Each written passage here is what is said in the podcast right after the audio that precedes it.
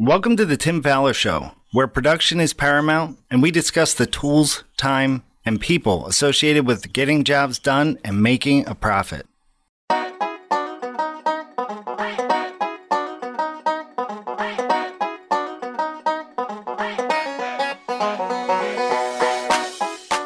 On today's episode of The Tim Fowler Show, we will be talking about production in insurance restoration with the help of special guest Mike Carey of Contracting in Michigan's Upper Peninsula. Alongside Tim Fowler, I'm your co host Steve Wheeler. Here is The Tim Fowler Show. Hey everyone, Tim Fowler here, and welcome to The Tim Fowler Show. So, I've got a hunch that many of the people that listen to this podcast are either full line remodelers that do design build or some that use architects in that design build. And what we try to do here is bring a lot of different perspectives to uh, everyone out there. And so I think we can learn something from people who are outside of our primary industry. And so in this case, uh, we're talking about outside our industry in the fact that we're talking about insurance restoration. And uh, in some cases, it's a whole nother world. And in other cases, it's very, very similar to what we do. In other words, we're talking about companies that respond to a fire or a leaky faucet or a, le- a flood that goes through, uh, working with the clients. And I guess in some ways, the, the client is also the insurance company. And then they uh, get in there and rebuild the place. So I've actually visited with a couple of companies that do this kind of work and it's quite fascinating to see uh, how it all uh, evolves. And so much of it's the same in the rebuilding of the structure, but there are very, very important differences. So even though a lot of you might not do insurance restoration work out there, I think there's probably some golden nuggets in here that if we can learn a little bit from the insurance folks, that maybe we can go away and be better remodelers as a matter of fact. And maybe you want to get into insurance work. I don't know. I guess we'll find some of those things. So I'd like to go ahead and get started and see what pops up. Steve? Yeah, here we go. Well, Mike Carey of Carey Contracting has been in business for 35 years with insurance restoration, being a part of that for the past 25 years. Early in his career, the company simply fell into fire damage restoration, and Mike decided to go to adjuster school not to become an adjuster, but to learn the industry from their perspective to better enable them to provide services. They have been they have since completed industrial fire restoration, medical, apartments, commercial, you name it. After so many years in the industry, they have come to know not only the field adjusters but the corporate bosses as well. One thing they strive for is to not take sides looking at each project objectively and presenting the data to all parties, letting owner and insurance work out the coverage. Welcome to the show, Mike. Yeah, thank you. Appreciate you guys having me on.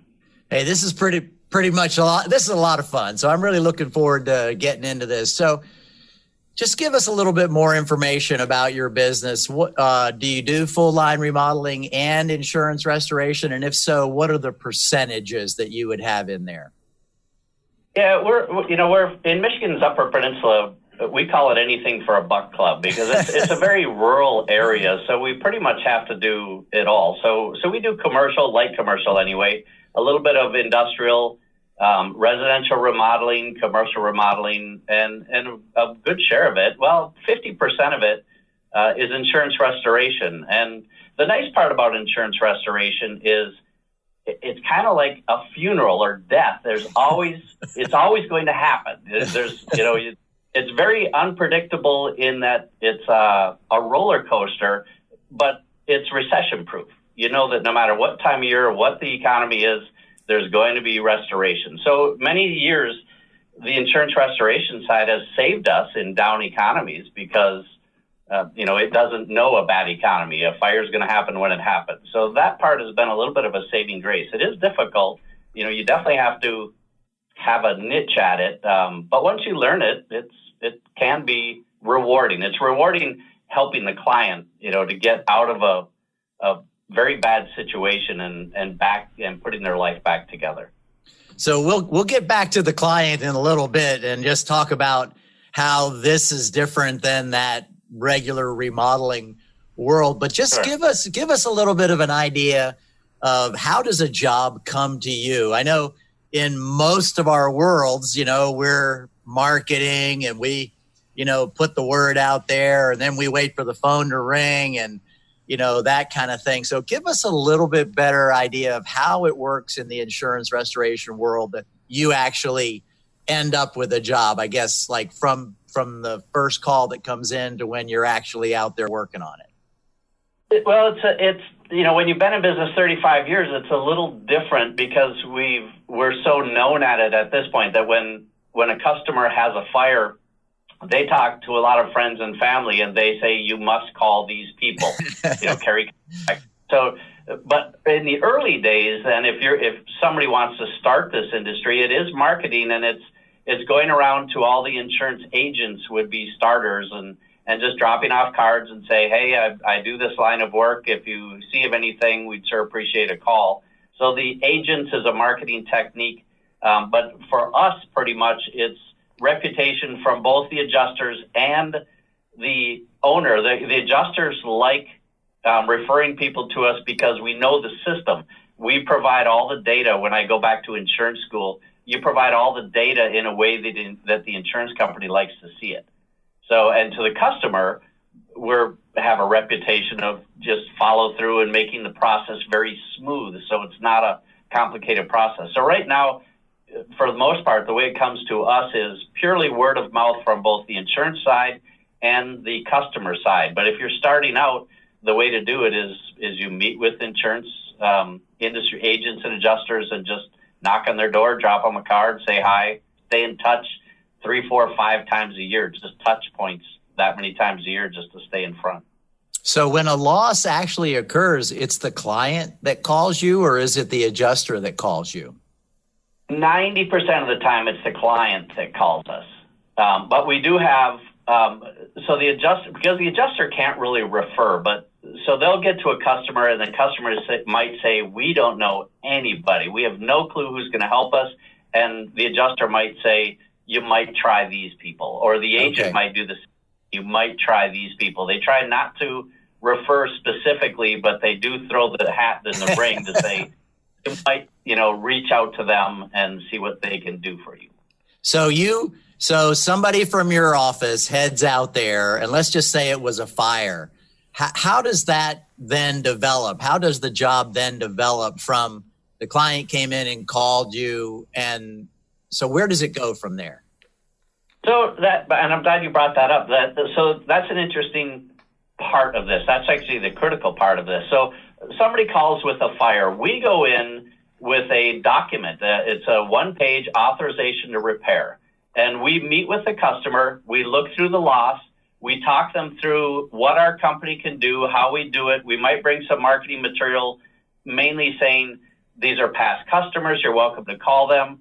Um, we do encourage them not to do anything dramatic, even signing with us. Do not just give it three, four, five days to calm down because it's a highly stressful event. They might not be making rational decisions. So we, we present ourselves, we show them what we can do, how we can make the process smooth. We do give them that document and say, before we go further, we do need you to sign that document because it, it's not, it, insurance is a process and it could be a, a six month process. It's not just a matter of writing an estimate, signing it, and producing it. It is a process, and it's a very labor intensive, office labor intensive process. So we, we give them that document, walk through everything they need to do, and we even encourage them to meet others because you really want a good, um, in my opinion, it has to be a good gut relationship. You have to feel good about who you're working with. And if, if you have that good feeling, it's going to be a smooth project, a project. And if you if you have that, and that goes both directions, you know, right. us and the customer as well, uh, because sometimes we'll meet with what's called a player. Um, and 99.9% of the people of the world just want it done. They want it done right. They don't want a dime extra, um, but they don't want a dime short either. They just want it fair. Um, but every now and then you get a, somebody that really wants to tweak the system and and that's a red flag for us because they will they will tweak us just as quickly as the insurance company. So we look flag and and uh, and if what's what what we call a player, we kind of you know stray away because it's just gonna not be fun for anybody, and why get involved? So so that's kind of the first step is stepping through there. We do offer um, stop loss services to say we will come in immediately, we'll board up, we'll right. take out some valuable content, and then let it rest. Just calm down, catch your you know catch your breath, make sure you're doing the right thing. Don't do anything rash. And once a week or two or three has gone by and and the stress level has come down, then let's move forward and and come at this in a objective way. So, in preparation for all this, we had a few emails back and forth, and there were three things that you mentioned that might be sort of different from a production standpoint. Uh, you had the demolition and discovery, the documentation, and the tracking estimated uh, versus as built. So, could you just make have you know some brief comments on each one of those three and what that means for your business? Sure. Demolition and discovery in an insurance loss um, there's often 99% of the time you can only see what you can see. There's things that are hidden that you have no clue what you're going to encounter. So that's demolition and discovery. That the insurance company is okay with. Let's just go in, take things apart, open things up, see what's going on, and then stop again because we've we've discovered now we've you know taken it to the point where yes everybody can see exactly what has to happen and then we move forward yeah, so I am sit- I, so I'm sitting here thinking like, wouldn't all the production people in the world love that? love to be able to do that. They'd love to be able to go into a house, tear it apart, and then go, okay, now let's do the estimate. yeah, and uh, yeah, and that's you know the the insurance industry does not want us guessing. You know, we can say we think this is what's going to have to happen, so we put that in their estimate, and that's just a no go for them. They they want you to write what you can see, period, and then deal with what's called supplements. So, um, so that's why we can say, you know, and the senior adjusters are very good to work with. They understand the process. It's the rookie adjusters that do not. So the senior right. adjusters understand well as we do that we have to open it up. We have to see what's going on in order to know just what exactly we have to do. Let me so ask a quick question, and, Mike in this phase, when are you, and when and how are you getting paid? Is it a time and materials on the demolition discovery? In a way, it is, um, but we use a program called Xactimate. Um, it's insurance accepted software. Um, so, in a way, it's time and material because we open it up um, and then we can write in our line items for everything we've done. So, in, in one way, it's that. So, we open it up, that's the demolition and discovery and every adjust. Sometimes we bring in engineers, a structural engineer. We'll bring in electricians, plumbing, heating, whatever it takes to get that discovery mode. Including once we've spent a week or two, then we bring the adjuster back in and say, okay, now we can see what's going on. This is what we have to do. The big thing is agreeing to a scope of work. So that's that's that part, the demolition and discovery. Okay. The other was probably, if I remember the three, I'm trying to remember the three. Uh, do- documentation. So that, that one is critical. Every project foreman should have a cell phone.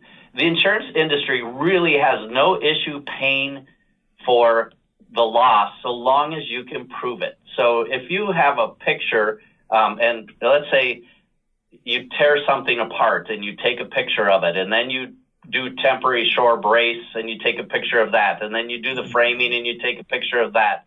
And it's not just close up photos, it's backup overview photos so they can see what's going on. And if you can show that you did the work, this is what it took, this is what you used, you track your man hours, they really don't have. They every contractor has to understand the adjuster has a boss. He has to fill out his report and submit it for review. And if his documentation isn't there, and this is part of what I learned when I went about adjusting, is it's just a matter of documentation. So documentation is key, and photos are the best form of documentation it's very hard to get paid if you just say, well, we had to tear it apart, we reframed it, and it's good now.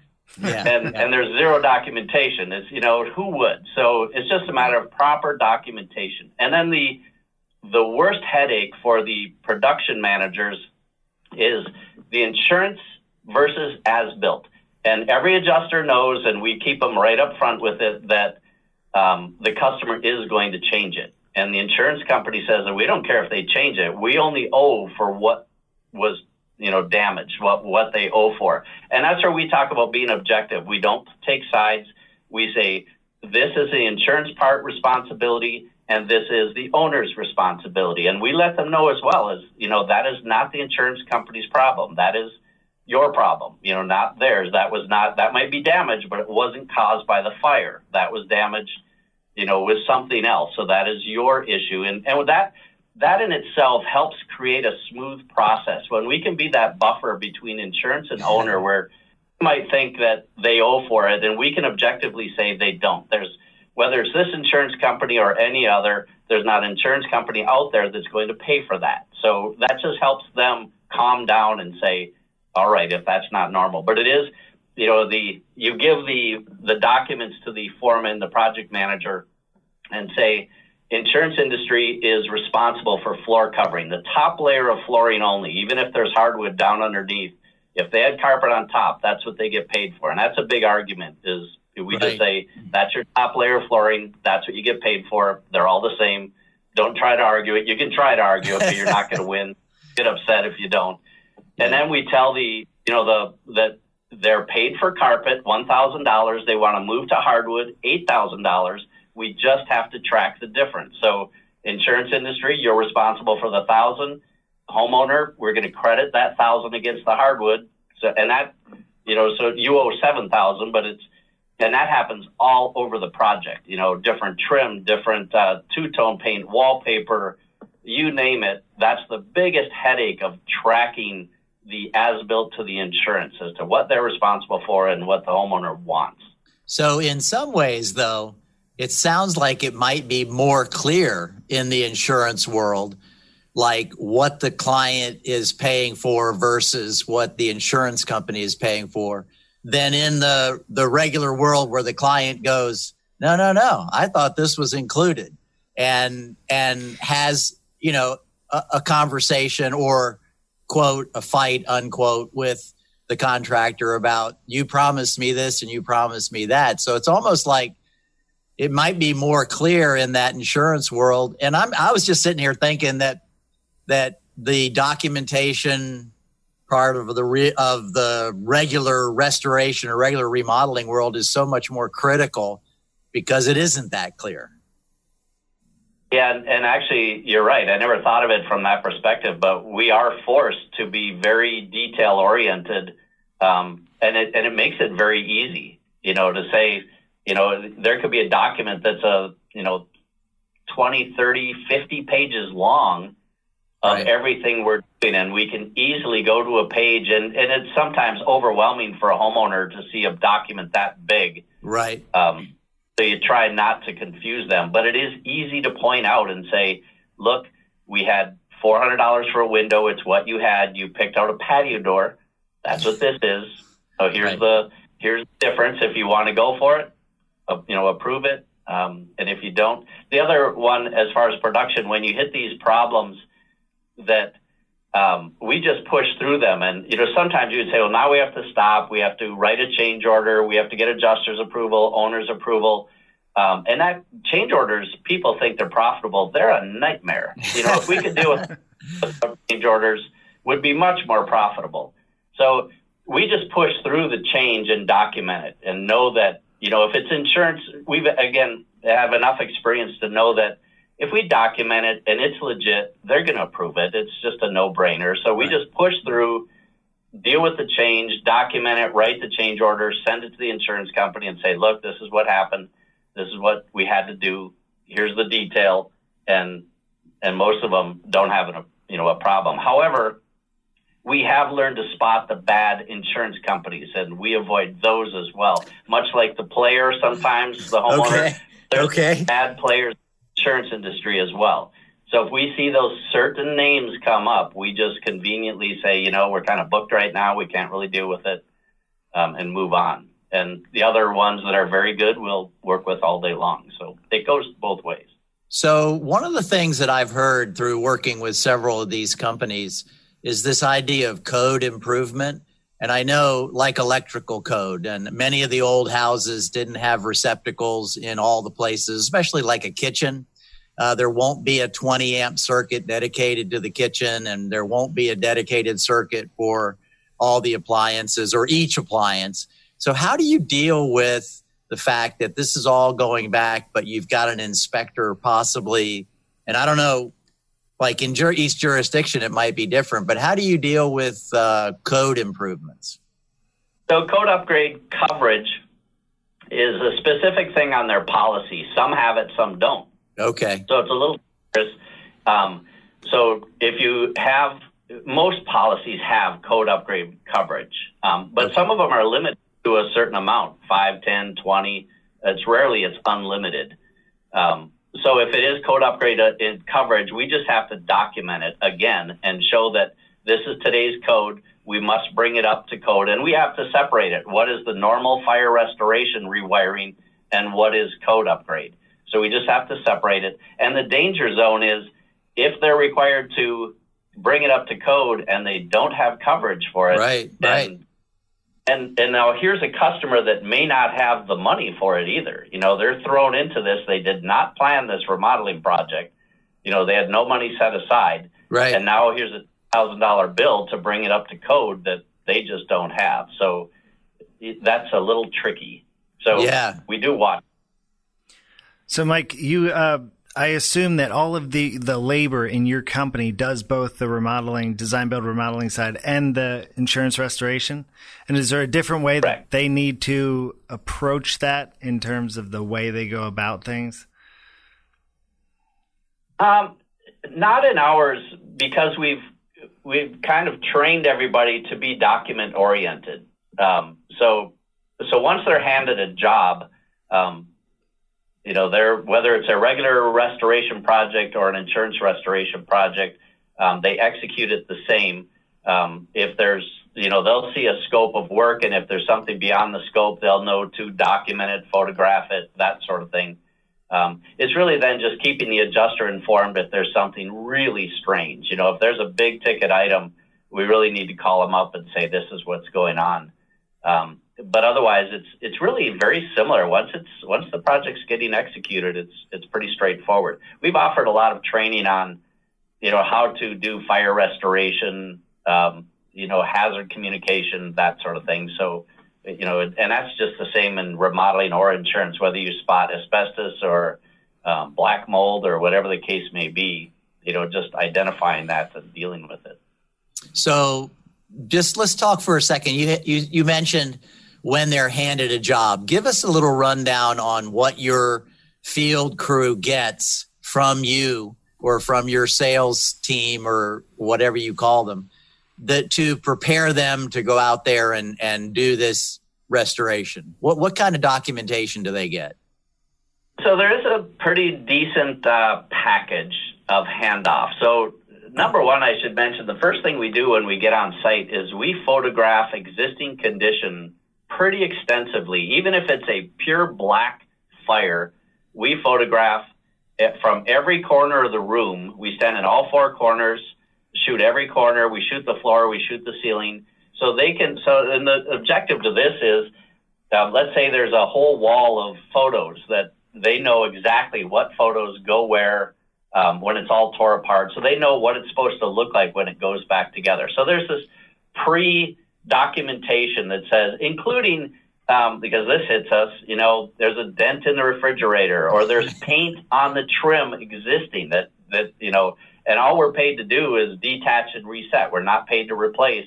And all of a sudden the painter did their thing and they say, look, they painted our trim. And so you have that document to show that, well, there was paint on the trim before. Oh, wow. Um, so that, so there's a, a pre-package that's uh, a lot of photos that they have um, for that. And then there is a, um, a, a component sheet so they can see this is the you know the windows. We need 12 windows at $400 a piece, and they need to shop those windows and make sure they're in that budget or you know the homeowner might say we want to upgrade so there's a component and then there's a labor component that says you have so many hours for framing so many hours for demolition, so many hours for drywall, and they're supposed to track that for us and say we're ahead on demolition, behind on framing, um, that sort of thing. So they're managing to those numbers. Um, and then they're given a specification sheet that might say the homeowner has selected this, this, this, and this, and here's where we priced them from, so they know where to buy it. Here's your subcontractors. Here's your subcontractor quotes. So here's their documents. Um, if depending on what kind of time ahead of time, here's the paint colors. Here's the flooring specs. You know, here's what you're choosing. So the more time we can put in up front, the better. And I know one of your comments was about rapidly getting somebody into their home. Um, and that is kind of a point, but we push more for the upfront detail than we do the speed in the end, just because it, it, just makes it smoother. If we can have that extra week or two up front, and it's sometimes frustrating for the homeowner because they want to see something happening and is happening. It's just they can't see it. So, uh, you know, getting all that documentation done.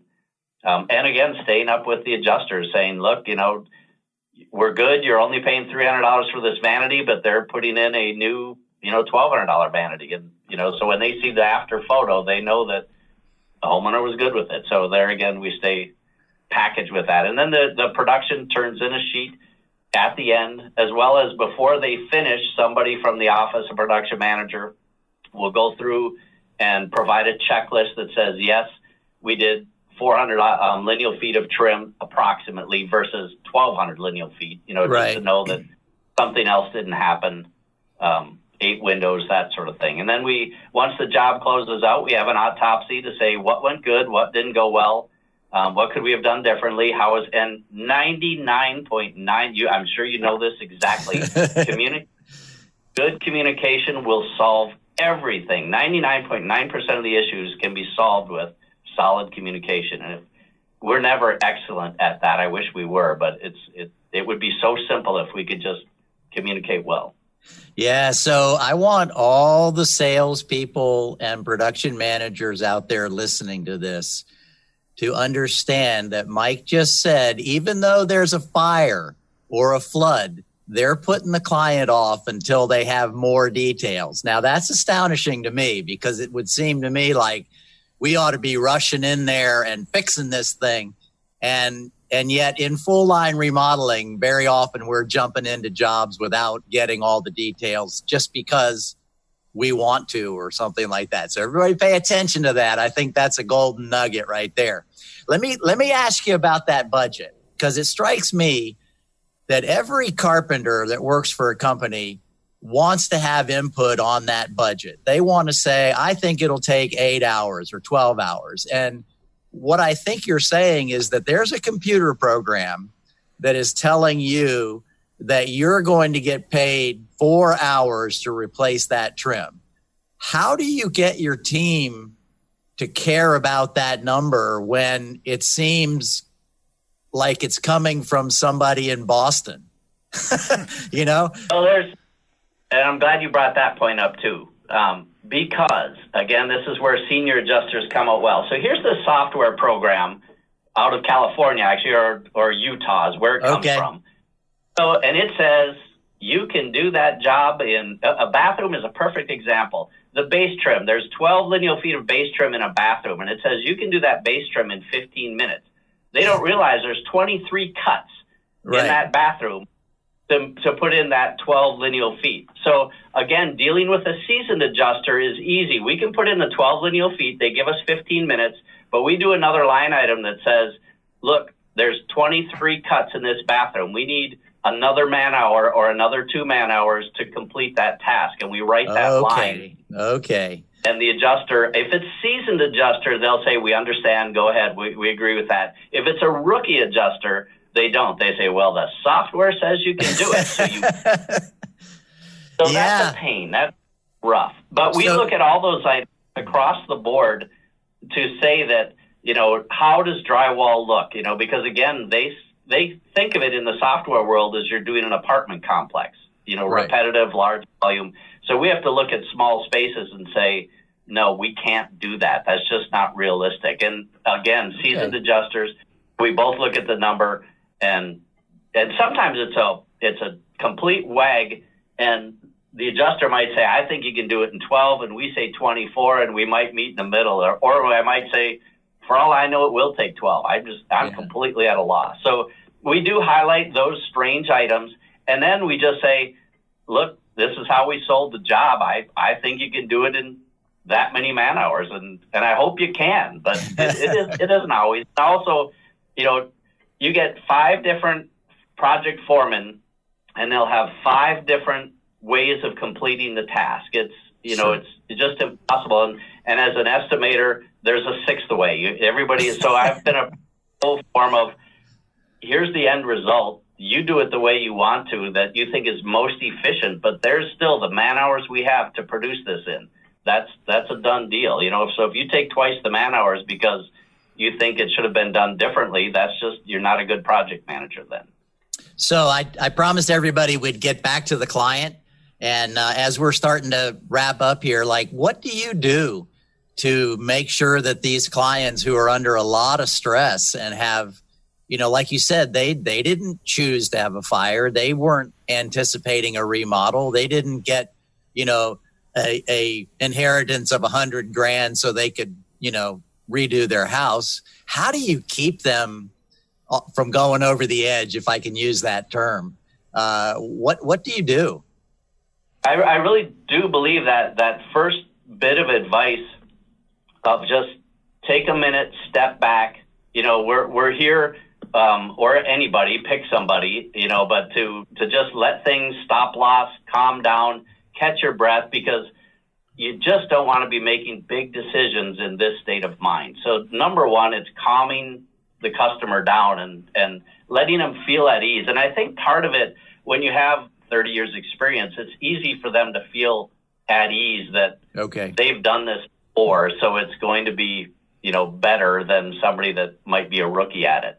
So so that's the first step, and then helping them manage the process because a lot of times they think, well, you know, it's it's insurance. I want all new everything, and and we have to bring them down to reality that you might want all new everything, but it's just not damage from that fire or that flood or right. or that's something that we can truly clean and paint and it'll be brand spanking new. Um, and it's not so it's really bringing reality into the subject that, that I think that helps calm them down. And then managing the process of, you know, insurance is going to pay $120,000. And if you're okay with 150, you know, so long as you're comfortable with that. But if you want to stay at 120, then you have to make the choices that keep you in that budget. You can only choose product that are going to stay within. Um, and if we write a change order that says that's a $20,000 change order, we need money.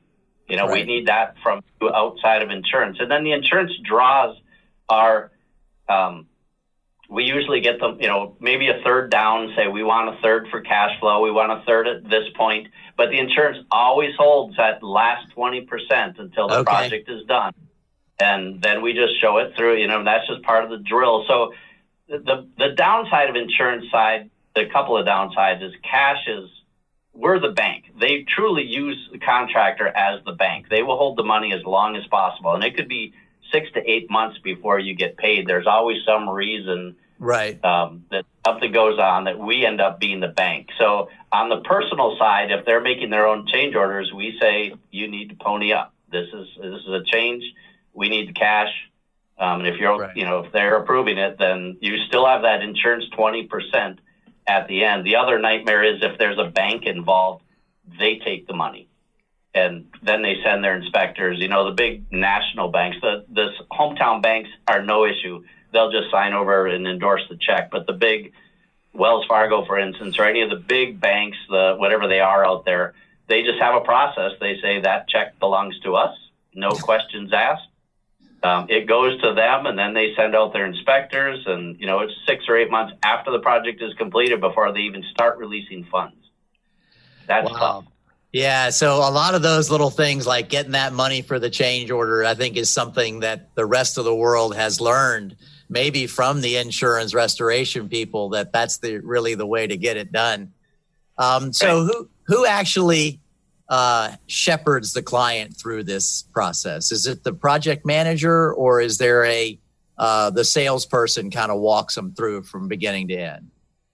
No, well, the salesperson is again a lot of that upfront stuff before it's turned over to production. So there's a lot of that stuff that's walked through up front. But once that jacket gets turned over to production, they're the king. They're the they're in charge. They're you know they could use the salespeople as tools, but that jacket is in their hands and that's their responsibility until they hand that jacket back. Then then that job jacket comes back into the office and then everything is wrapped up. But as soon as that jacket is turned over to the project manager, he's he's he's done with it. He's he's got the ball. Yeah, uh, Mike, as we're wrapping up, if somebody's listening who is in the design build uh, side of remodeling, um, you know, how could they explore? What what would be some steps if they did want to add to their service offering, and some things to consider to explore this? Uh, you know, how would they do that? If they want to get into this industry, um, number one is the software. They pretty much have to hop into one of the insurance accepted industry software, and I think there's if Symbility is still out there, Symbility and Xactware. Um, so that's number one. You have to have the software that's that can speak their language. Um, and number two, then training. There's probably training out there that teaches you on fire and smoke restoration, water damage restoration. There's plenty of schools out there. Um, there are maybe week long schools um, to learn that industry and then getting the word out and talking to agents and adjusters and let them know you're available to do this work. Um, so that's probably the starting point. Great. This has been fantastic, Mike. Thank you very, very much for all of your time and uh, just insights into something that many of us don't know very much about. Well, I appreciate you guys having me on the show. It was it was fun. I appreciate it. Thanks so much, Mike. Take care.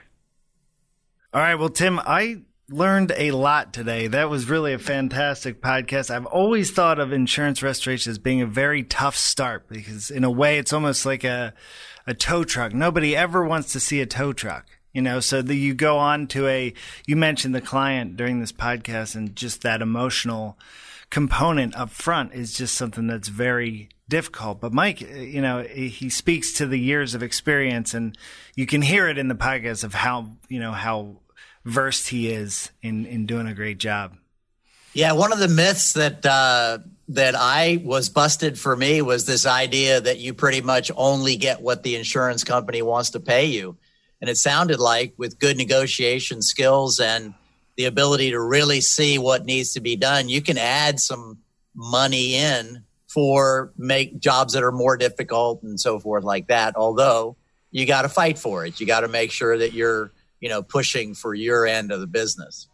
Yeah. I really like too that he went and learned how to be an adjuster. I thought that, that had that had to be the best thing he did for that business. He yeah. went and learned the perspective from the other side of the fence. And uh, anytime you can do that, it's got to be a plus. It's like becoming an inspector. yeah, exactly. Exactly. All right. Well, once again, we'd like to thank Mike Carey for joining us and thank you for listening to another episode of The Tim Fowler Show. And remember, at The Tim Fowler Show, we're working really hard to eliminate it is what it is from your vocabulary. This has been another episode of The Tim Fowler Show. Want to hire Tim and fast track your growth? Visit remodelersadvantage.com slash consulting to learn more.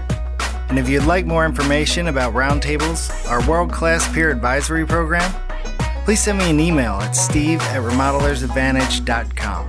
And of course, don't forget to subscribe to the show and comment on iTunes. Thanks for listening. We'll see you next week.